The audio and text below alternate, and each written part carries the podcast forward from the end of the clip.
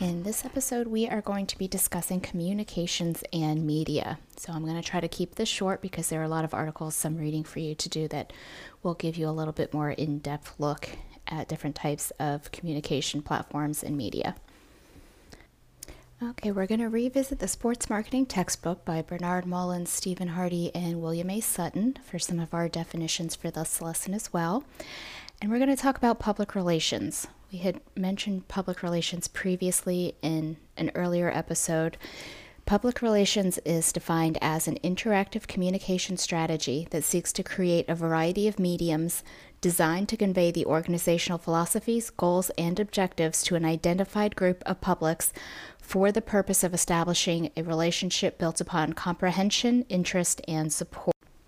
So, public relations reflects the policies and programs developed by the organization it's going to evaluate the attitudes toward organiz- towards the organization and its products, and it identifies the impact of the public interest. So that's public relations. We're going to switch over into media relations. And media relations are designed to formulate and shape favorable opinion via the mass media.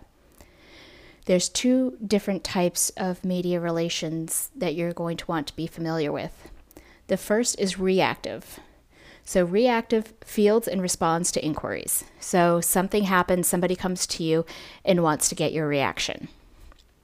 The other type is going to be proactive, which means that you are the initial point of information and it comes from the organization itself.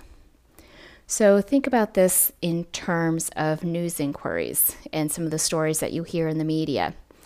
Is the organization putting the information out themselves? Or are you hearing it from another outlet where they discovered a story and then they went to the organization to get a reaction or to get clarification or follow up? So, a third type of relations that we're going to talk about is community relations. So, community relations is a strategy that sports programs use to deliver outreach type programs.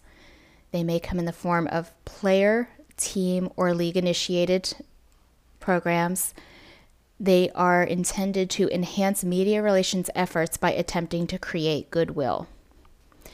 So, this is the department that organizations will use to kind of get a pulse of the community, of their support, of their reaction, of their engagement and their interaction for the purpose of creating and enhancing goodwill towards your organization within the community in which you operate. So, this could also be an area where social responsibility comes into play.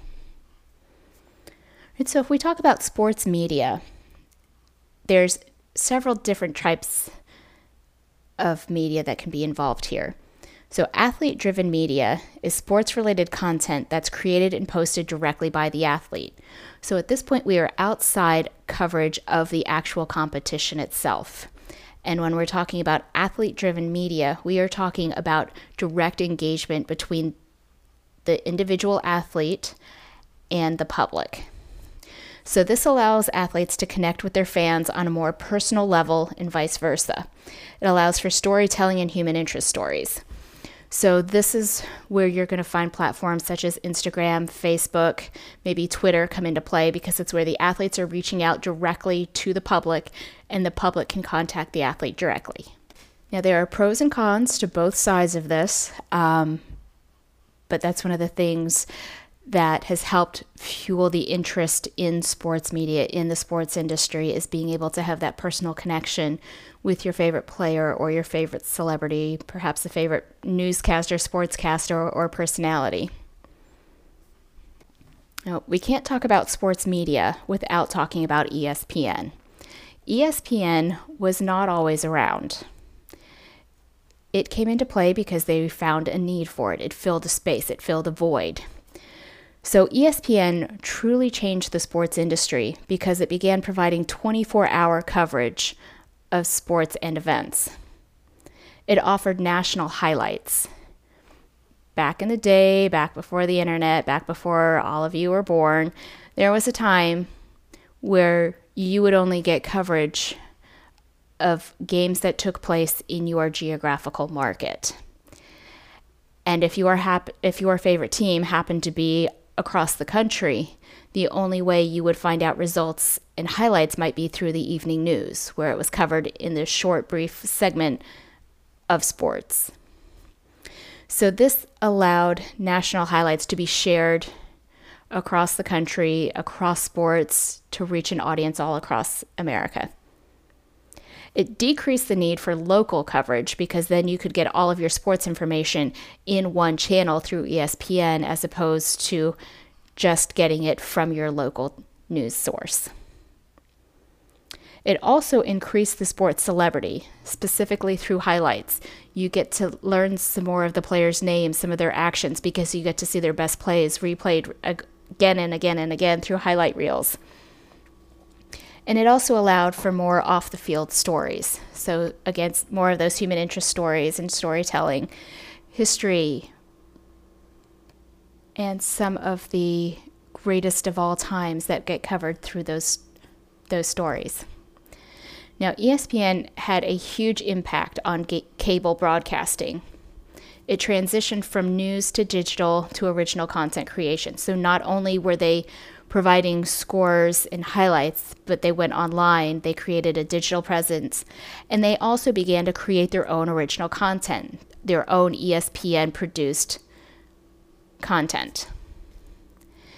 They, the influence on the creation of regional networks and the potential later acquisition by ESPN. So, ESPN was kind of the gold standard. They started this national network.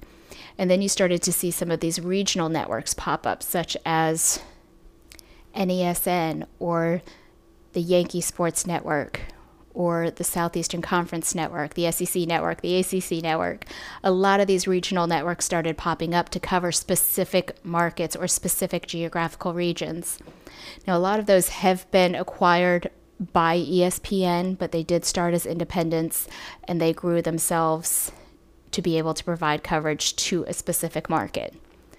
Now, ESPN has also um, had a role in some other major sports networks, such as NBC Sports and Fox Sports One. It be able to show that there was a demand for this content, and so some of these other networks started creating their own extensions to be able to fill that need. It, there is also the creation of entity based networks and content, such as the NFL Network, the MLB Network, NFL Films, and the MSG Network.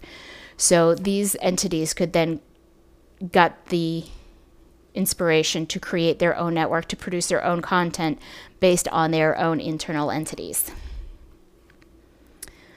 So, from the HoustonPress.com, why is ESPN able to spend so voraciously on sports television content?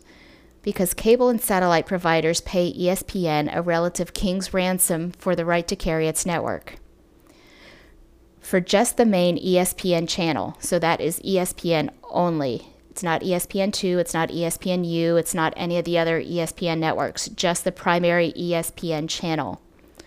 For just that main channel, cable providers pay Disney, who happens to own ESPN, they are the parent company of ESPN, cable providers pay Disney $6.61 per cable subscriber.